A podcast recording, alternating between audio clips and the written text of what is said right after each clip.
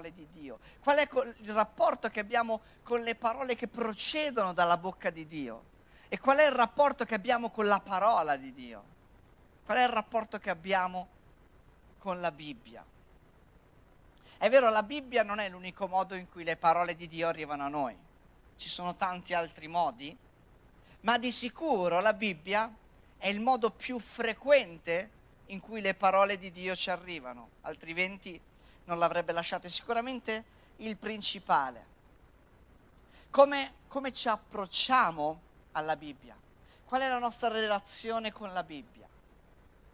Qual è la nostra relazione, a parte tenerla in casa, avere l'app, tutte cose buone, ma qual è il nostro rapporto? Sapete, per tanto tempo, soprattutto alcuni popoli, chiamavano i cristiani, sapete come li chiamavano? Quelli del libro. Quelli del libro. Perché avevano una relazione così profonda, così intima con la Bibbia. Pensate, in alcuni paesi perseguitati ci sono eh, credenti che la Bibbia la, la imparano a memoria per interi capitoli, interi libri, per tanto è, è, è, sentito, è importante essere saldi in quella Bibbia. Ma, ma, se per tanto tempo siamo stati conosciuti come il popolo della Bibbia, oggi a volte mi sembra, chiacchierando un po' così, che siamo il popolo di YouTube, perché basta una predica online e, e no, ma guarda, io guardo qualche predica, che va bene, va bene, anche noi pubblichiamo online, sono un sacco di predicatori, anche io ascolto prediche online, va bene, ma il, il punto è qual è il nostro rapporto con la Bibbia, con la fonte primaria, qual è il nostro rapporto con, con quello che Dio ha pensato di darci anche per affrontare un tempo come questo. Quindi quello che faremo questa mattina è vedere cinque azioni, cinque modi in cui dobbiamo relazionarci per imparare a essere saldi nella Bibbia. Uno dei motivi per cui questo anno, questo anno e mezzo, molti eh, hanno avuto serie difficoltà, molti si sono magari allontanati, era anche per quanto erano saldi nella Bibbia, saldi nella parola di Dio. E quindi vedremo cinque modi, useremo la mano, così ce li ricordiamo e se volete potete anche scrivere queste cinque azioni, altrimenti magari con la mano eh, aiuta a memorizzare. La prima cosa che possiamo fare, sento un po' americano che conto da qua, la prima cosa che possiamo fare per, per essere saldi nella Bibbia è leggerla. No? La, la, cosa che viene più naturale è il mignolo, la, leggerla.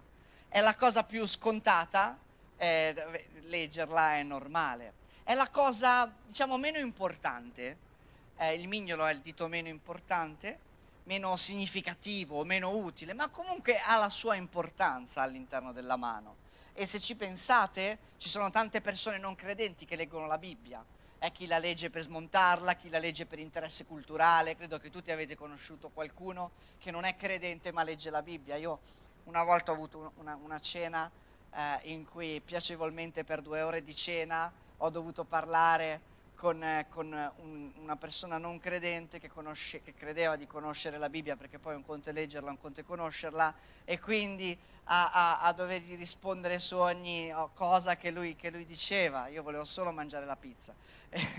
Eh, però, eh, eh, e quindi leggere non, non, non ci cambia la vita, leggere la Bibbia non ci trasforma, però leggere la Bibbia è importante. È importante ogni giorno leggere la Bibbia. È importante ogni giorno avere un rapporto con la Bibbia. Questa è una delle azioni importanti da fare per, una, per costruire una vita salda sulla Bibbia. Quindi bastano dieci minuti al giorno. Io solitamente a inizio anno, lo sapete, anche tramite le guide, incoraggio la Chiesa a iniziare un piano di lettura annuale eh, non, è, non, è, complesso, basta qualche minuto al giorno, basta separarsi un pochino di tempo al giorno. È importante leggere un po' della Bibbia ogni giorno perché ci aiuta, ci è, è il nostro cibo, ci incoraggia, siamo ispirati e non è così complicato farlo. Quindi, prima cosa che possiamo fare, leggere. Okay, fin qui eh, è, è abbastanza scontato. La seconda cosa che possiamo fare, quindi annullare. L'annullare è il dito della fede, no? dove noi mettiamo la fede, ed è il dito dell'intimità. Quindi la seconda cosa è avere la parola di Dio nel cuore. Ma come facciamo ad avere la parola di Dio nel cuore? Se pensate, non puoi avere nel cuore nulla che non ti ricordi. Cioè non puoi avere nel cuore nulla di cui non hai memoria. Quindi la seconda cosa che dobbiamo fare è memorizzare la parola di Dio. È imparare a memoria la parola di Dio, cioè non tutta. Salmo, cioè potete iniziare dal Salmo 119 se volete, ma memorizzare la parola di Dio, perché quando è nel, nel, nella tua mente, allora può essere profondamente nel tuo cuore. Perché forse hai bisogno in un momento di ricordarti semplicemente che il Signore è il mio pastore e non mi manca nulla. O forse hai bisogno di ricordarti che eh, non sei più tu che vivi, ma è Cristo che vive in te. O forse vuoi, hai, hai bisogno di ricordarti un giorno che, che Dio ha, attraverso te spande il profumo della conoscenza di Gesù. Per ogni tempo c'è qualcosa che, che forse hai bisogno di avere nel tuo cuore, che, che, Dio provvederà ai tuoi bisogni, che Dio si prende cura di te. Sono tutte cose eh, con cui devi avere intimità, che devono essere nel tuo cuore, ma abbiamo bisogno anche di ricordarle, di averle nella nostra mente, nella nostra memoria. Abbiamo bisogno che la sua parola diventi la nostra parola. Abbiamo bisogno di, questo si fa di solito nella chiesa junior, no? si, si incoraggiano i bambini a imparare a memoria. Ed è forte perché poi ci sono tante testimonianze di magari ragazzi che crescono e dicono no, mi ricordo che quel versetto diceva, perché quello che hanno imparato ha segnato qualche momento della loro vita. Poi noi cresciamo, siamo stanchi di studiare, diciamo no, mo mi devo mettere pure a studiare la Bibbia, ma è troppo importante, perché ci dà l'opportunità di sapere esattamente che cosa Dio direbbe. Insomma diciamo, ma cos'è che dice? Si Dio da qualche parte dice che si prende cura, ma che... Ma lo dice veramente Dio? O, o diceva la televisione? E, e siamo confusi ma invece se sappiamo esattamente che cosa Dio dice, allora possiamo avere una vita salda. Quindi leggere la parola, memorizzare la parola. E poi c'è il medio, il medio è il dito che va più in avanti, è il dito più lungo solitamente, altrimenti forse c'è qualche problema. E Romani 10.8 dice questo, la parola è vicino a te, nella tua bocca e nel tuo cuore. Questa è la parola della fede. La parola di Dio deve essere sulla nostra bocca, in ogni circostanza. Dobbiamo imparare a confessare la parola di Dio.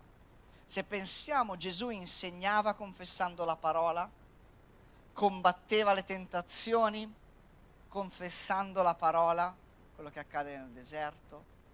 Lui pregava dichiarando la parola e faceva ogni cosa dichiarando e confessando la parola. Se pensate anche la stessa salvezza viene dal confessare, perché si crede e si confessa. Questo è quello che ci insegna Romani. Quindi si crede e si confessa. Ed è importante dichiarare, pronunciare la parola di Dio. E poco più avanti l'Apostolo Paolo aggiunge qualcosa a questo concetto e dice così. Così la fede viene da ciò che si ascolta e ciò che si ascolta viene dalla parola di Cristo. Questo è interessante perché se la fede viene da quello che io ascolto, allora dichiarando la parola di Dio sulla mia vita, io posso aumentare la mia fede e posso trovare la mia fede. Quando io confesso la parola di Dio e dichiaro la parola di Dio, allora la mia fede viene cresciuta perché io sto dichiarando quello che Dio dice. Non sto dichiarando quello che altre persone dicono, non sto dichiarando, ma io sto dichiarando quello che la parola di Dio dice e ascoltare queste parole fa bene anche a me. Non è una sorta di training autogeno, ma è credere che la nostra fede la nostra fede cresce quando ascoltiamo le parole della fede. E un'altra cosa che possiamo fare è pregare la parola di Dio. Ci sono delle preghiere che sono, che sono fatte e noi possiamo prendere queste preghiere. Ad esempio Efesini 1 è un esempio di questo. Abbiamo bisogno di pregare la parola di Dio sulla nostra vita. Amen. E, e Dio sicuramente è d'accordo quando noi preghiamo la parola di Dio sulla nostra vita. E qual è il modo migliore per dichiarare, confessare, pregare la parola di Dio? Anche qui, se ce l'abbiamo nel nostro cuore, ce l'abbiamo nella nostra mente, è la cosa più semplice confessarla. Se pensate, leggendo la vita di Gesù, leggendo la, la vita degli apostoli, spesso loro parlando, dichiarando o pregando citano passi della Bibbia, ma non ce l'avevano sotto mano, non avevano l'app, non avevano la funzione di ricerca nel commentario, loro avevano la Bibbia in mente, ce l'avevano nel cuore e la potevano confessare. La potevano confessare nei momenti difficili, la potevano confessare nei momenti in cui c'era da pregare per qualcosa. Abbiamo bisogno, per essere ancora più efficaci, di confessare la parola di Dio, di dichiararla sulla nostra vita, di ministrare la parola di Dio anche su di noi. Quando arriva il momento dello scoraggiamento, quando arriva il momento difficile, quando arriva il momento in cui forse qualcosa non ti sembra arrivare, di ok,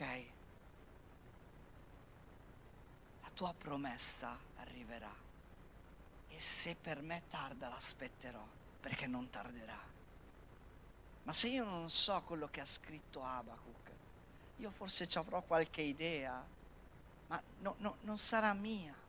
Non avrò questa certezza che la Bibbia dice così, che questa è la parola di Dio per me e la mia fede non crescerà. Amen. Quindi leggere la parola, memorizzare la parola, dichiarare la parola e poi arriviamo all'indice che è studiare la parola. È importante conoscere quello che la Bibbia dice. Ci sono due domande che dobbiamo farci quando abbiamo davanti la Bibbia. E la prima è che cosa dice, l'osservazione, e la seconda è che cosa vuol dire. E quindi è l'interpretazione, che cosa dice, che cosa vuol dire. Quando leggiamo la Bibbia, quando studiamo la Bibbia, è importante capire che cosa la Bibbia dice davvero. A volte facciamo dire alla Bibbia quello che noi vogliamo che dica, ma è importante leggere la parola, studiare la parola e capire Dio che cosa vuole dire in questo verso per non travisare il significato, per capire il contesto. Ci sono stati macelli che si sono stati fatti per prendere dei versetti e metterli fuori dal contesto. Quindi è importante comprendere il panorama più ampio, perché qualcuno diceva che per ogni sta scritto c'è un altro sta scritto. E questo ce lo insegna in realtà Gesù quando, quando si trova a parlare col nemico. Quindi è importante comprendere qual è il messaggio più ampio della Bibbia è importante studiare la parola, è importante osservare che cosa la parola dice. E poi il secondo passaggio è interpretarla, quindi dire, ok, cosa vuol dire? E anche qui prima dobbiamo capire cosa vuol dire a chi ha letto quel passaggio. Perché ad esempio Abacuc non è stato scritto per noi, non l'ha scritto per noi quel, quel testo. La, la, la promessa che tardava non è la, la, mia vita, non è quello, quello, che sta affrontando Angelo, non è, quello che sta, non è per noi. Quel testo non è stato scritto per noi. Quindi bisogna andare a vedere perché è stato scritto e cosa significava per le persone per cui è stato scritto. Ma poi possiamo farci la domanda e dire, ma questo testo può parlare ancora a me oggi? E dire, sì, può parlare ancora a me oggi. È una verità eterna. Parla a loro ma parla ancora a me oggi. Non tutti i testi della Bibbia ci parlano ancora oggi. Alcuni testi sono culturali, alcuni testi sono stati scritti per un motivo ben specifico. Questo è il motivo per cui noi abbiamo, eh, crediamo pienamente nel ministero femminile, nella predicazione femminile, non abbiamo nessun problema. Perché ci sono testi che non sono verità eterne, ma ci sono testi che sono verità eterne. Ci sono testi che, che, danno un principio che vale nei secoli e varranno fino a quando Gesù torna e anche oltre. Allora io posso prendere quel brano e dire sì Signore, è per me. la tua promessa non tarderà e io l'aspetterò, perché nei tuoi tempi arriverà nel momento giusto, arriverà nel momento giusto. E quindi è importante studiare, è importante approfondire, è importante prendersi del tempo per uh, immergersi nella parola, per studiare la parola, per comprendere la parola, perché altrimenti qui è anche il rischio di scivolare, perché quando noi possiamo anche leggere la parola, ma possiamo anche dichiararla, ma se non, non sappiamo cosa dice esattamente, se non l'abbiamo studiata, rischiamo di prenderci delle cantonate. A volte noi diciamo che Dio non ci ha detto che non soffriremo mai, ma forse c'è qualche versetto che dice che, che, tu puoi ogni cosa. Beh, se posso ogni cosa allora non soffrirò male. No, guarda il contesto. Quindi abbiamo bisogno di studiare la parola, per dichiarare la parola, per avere un rapporto saldo con la parola. Amen? E poi c'è il pollice, il pollice opponibile. Il pollice opponibile è, è, qualcosa che va d'accordo con la lettura, va d'accordo con la memorizzazione, va d'accordo con lo studiare la parola di Dio e con il dichiarare la parola di Dio. Ed è quando nella Bibbia troviamo questa parola medita. E, e, e troviamo poi di solito in alcuni brani c'è scritto medita giorno e notte. Questa roba che uno dice, come fai a meditare giorno e notte? Cioè che cosa significa?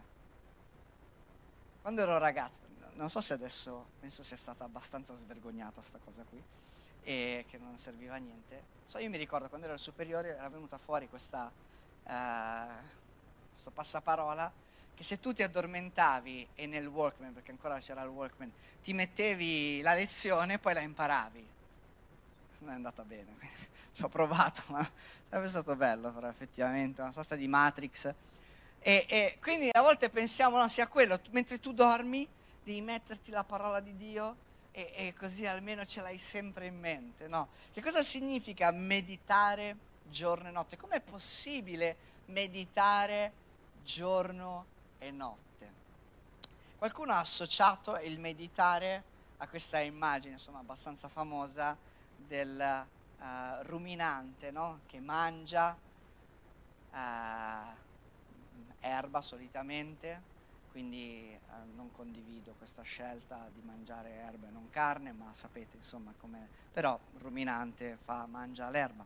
E, e, e la, la mangia, la mastica, la manda giù, la digerisce un pochino, poi la risputa, la rimastica, la rimanda giù, la digerisce, poi non ha ancora capito proprio quel, il sapore com'era, la rimanda su, la, la rimastica ancora, poi la rimanda giù. E meditare è proprio questo. Allora nel corso della nostra giornata, se tu hai letto la parola, se tu hai, ti, ti stai prendendo un impegno di memorizzare la parola, eh, ah, due parole su memorizzare che non l'ho detto. In modo pratico come si fa a memorizzare la parola di Dio? Prendi un versetto, inizia, inizia ad aggiungere versetti, comunque parti da un versetto, lo scrivi da qualche parte, ti fai un bigliettino e ogni giorno lo, lo eh, provi a dirlo a memoria. Quando lo saprai a memoria, prendi un altro versetto che può parlare alla tua vita, me- scrivilo su un bigliettino, metti un altro bigliettino e impara la memoria. È un modo molto pratico per imparare la Bibbia a memoria.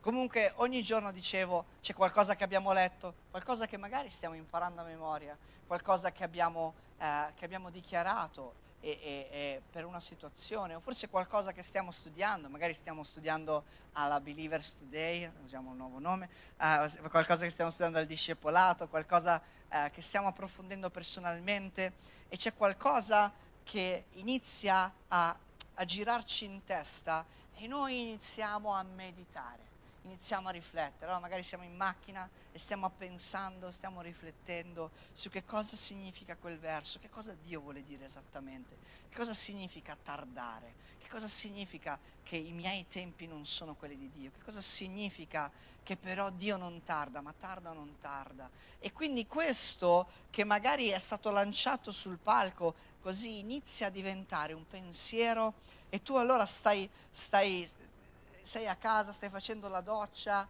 e, e, e stai riflettendo su questo, poi ti lavi i denti, ci stai pensando, ti addormenti, dai la buonanotte e ancora un po' ci rifletti e il tuo spirito sta, sta ricevendo da Dio. E sapete, nel momento in cui noi meditiamo, no, non solo andiamo saldi nella parola, infatti il Salmo 1 sulla, su chi medita la parola ha proprio una promessa di diventare come un albero ben piantato, ben saldo, che porta frutto, è un, un albero presso i, rivi, presso i rivi d'acqua. Quindi c'è una promessa straordinaria, ma è il momento in cui Dio ci dà le maggiori rivelazioni.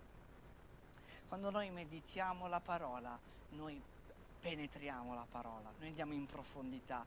È come se Sapete, ci sono quelle caverne sotterranee eh, in alcuni posti di mare dove tu ti devi immergere. Non lo farò mai, ve lo racconto, ma non sarà mai una storia che vi racconto. E, e ti devi immergere, poi devi andare in questi cunicoli in fondo, e poi arrivi magari in qualche grotta bellissima, stupenda, che vedrò sempre solo in foto. E, e, e un po' meditare la stessa cosa. Cioè tu vai in profondità, ti immergi, poi nuoti e a un certo punto lo Spirito Santo ti fa emergere in questo posto straordinario che magari è sconosciuto a molti ed è il luogo della rivelazione.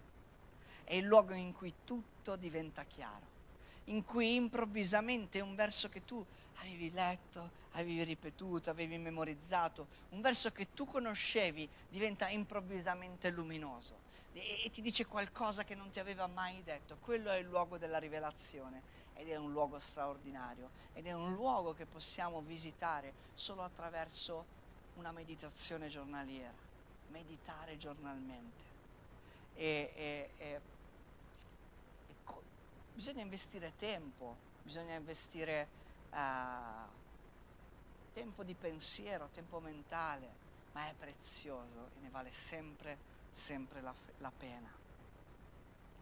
Quindi abbiamo detto come costruire una vita salda nella parola per poter dire anche noi, come dissero i discepoli, noi non ce ne andiamo perché solo tu hai parole di vita. Come far sì che la Bibbia diventi per noi parole di vita ogni giorno? Abbiamo detto leggerla, memorizzarla, confessarla, studiarla, meditarla. Però se ci pensate, le dita sono utili e funzionano solo quando la mano e il braccio le muovono per fare qualcosa. Da sole non servono a molto. Se io fossi tutto immobile e si muovessero solo le dita, a parte che farei un po' senso, però non, non, non, avrebbe, non avrebbe utilità. Per questo c'è un, una sesta cosa, ed è l'applicazione. Ed è l'applicazione. Gesù spesso diceva, ok, adesso che lo sapete fatelo. E questo è quello che in qualche modo ci responsabilizza ogni volta che ascoltiamo la parola di Dio. Ed è qualcosa che ci vaglia, ci responsabilizza nel bene e nel male. Perché quando sappiamo qualcosa, ora siete beati se la fate. Quando sappiamo qualcosa, quando conosciamo qualcosa della parola di Dio, ci responsabilizza poi ad agire secondo quello che sappiamo. A volte sembra che conoscere la parola di Dio sia un esercizio a chi conosce di più, ma in realtà dovrebbe essere una corsa a chi applica di più. A volte, paradossalmente, è più, è più sicuro per noi conoscere meno e applicare tanto conoscere tutto, anche a memoria, e non applicare. L'applicazione è troppo importante. Deuteronomio 30 al verso 14 dice questo. Questa parola è molto vicina a te, è nella tua bocca e nel tuo cuore, perché tu la metta in pratica. La parola è nel nostro cuore e nella nostra bocca affinché noi la mettiamo in pratica. E questo è l'aspetto più difficile della vita cristiana. Tutti noi sappiamo ama il tuo prossimo come te stesso. Quanti non lo sanno? Sanno anche i muri.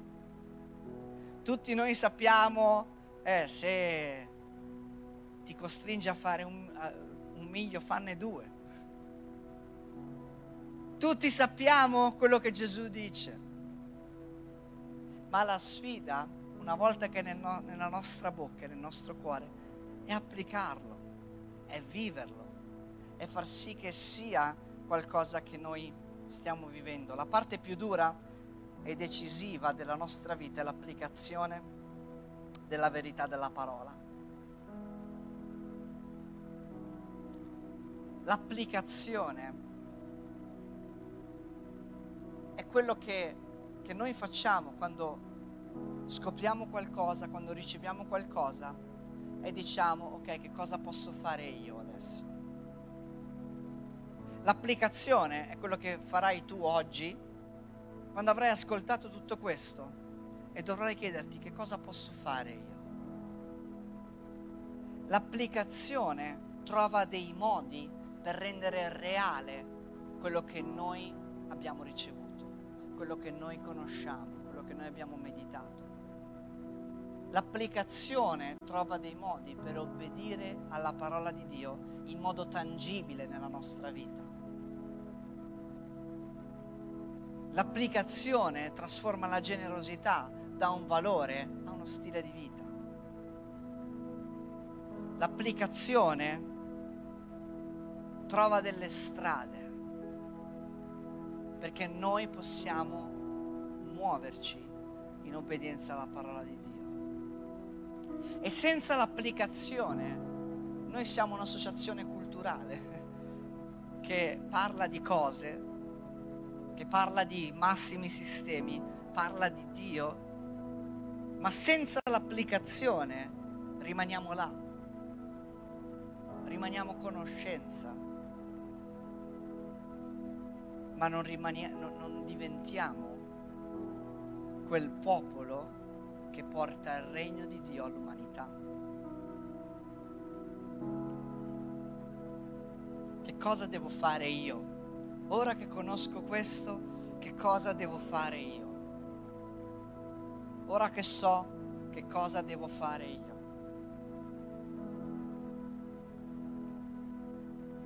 E quindi questo un po' chiude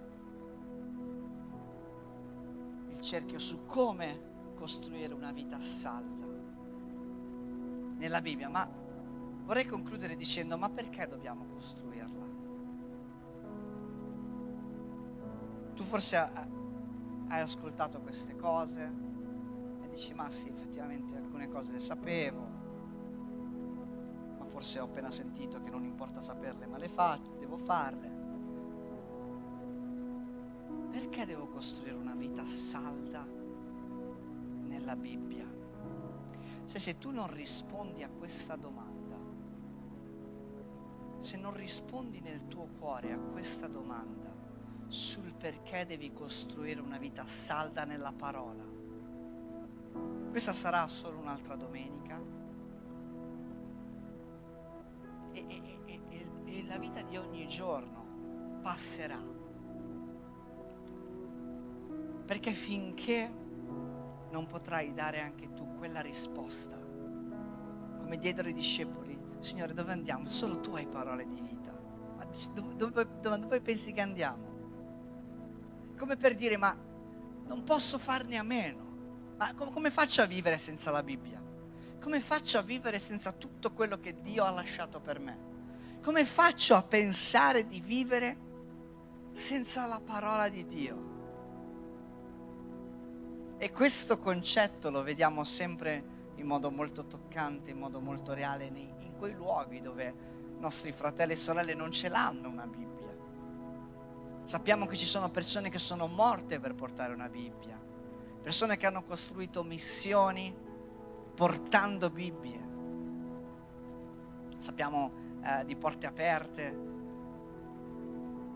abbiamo ascoltato tante storie, il tutto per un libro. E deve essere prezioso quel libro, ma a volte non sembra che lo sia nelle nostre case non sembra che sia così prezioso a volte. Ed è per quello che, perché? Perché devo costruire questo rapporto così saldo. Dovremmo poter dire, Signore, ma cosa posso? Io non posso fare altrimenti. Io ho bisogno delle tue parole di vita eterna. Io ho bisogno della tua parola. Ho bisogno di cibarmi. Ho bisogno ogni giorno di leggerla. Ho bisogno di studiarla, di andare in profondità. Ho bisogno di, di, di ogni giorno di ricevere da te. Ho bisogno di rivelazioni. Ho bisogno di conoscerti di più. Ho bisogno di conoscere di più della tua parola. Sapete, leggevo una statistica molto eh, interessante e diceva che uh, il 59%, il 60% uh, degli articoli che vengono condivisi sui social vengono condivisi perché chi condivide ha letto il titolo e nient'altro. E quindi sulla base del titolo condivide l'articolo e fa girare quell'affermazione, a prescindere da quello che ci sia scritto dentro. E, e, chi ha fatto questa ricerca, insomma, questo studio, dice che è molto normale ed è lo specchio della società in cui viviamo, perché è una società dove ci si informa e ci si fa un'opinione e si vive serenamente sulla base di quello che si conosce su un argomento, magari attraverso un riassunto, o meglio ancora un riassunto di un riassunto. Cioè in questo periodo storico amiamo formarci delle opinioni, cioè lo facciamo, formarci le opinioni su, su un sentito dire che sia anche un press a press, veloce, non ti posso dare troppo tempo. E sulla base di questo ci formiamo la nostra opinione. Eh, nella fase tutti epidemiologi, nella fase... Insomma, noi poi diventiamo, adesso siamo allenatori di calcio, ma bene o male quello che abbiamo è bravo, quindi c'è poco da dire. Però questo è il modo in cui noi facciamo. Noi diventiamo bravissimi, esperti, avendo il riassunto del riassunto, leggiamo un titolo, ci formiamo un'idea e questo è il modo, e poi la portiamo anche avanti.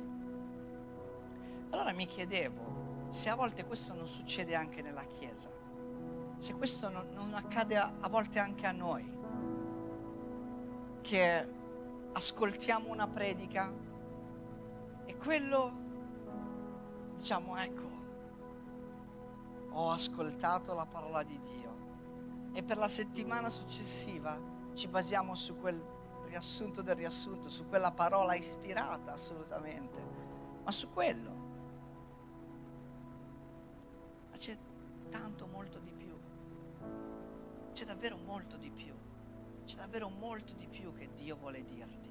C'è davvero molto di più che Dio vuole trasmetterti. C'è davvero molto di più che Dio vuole darti.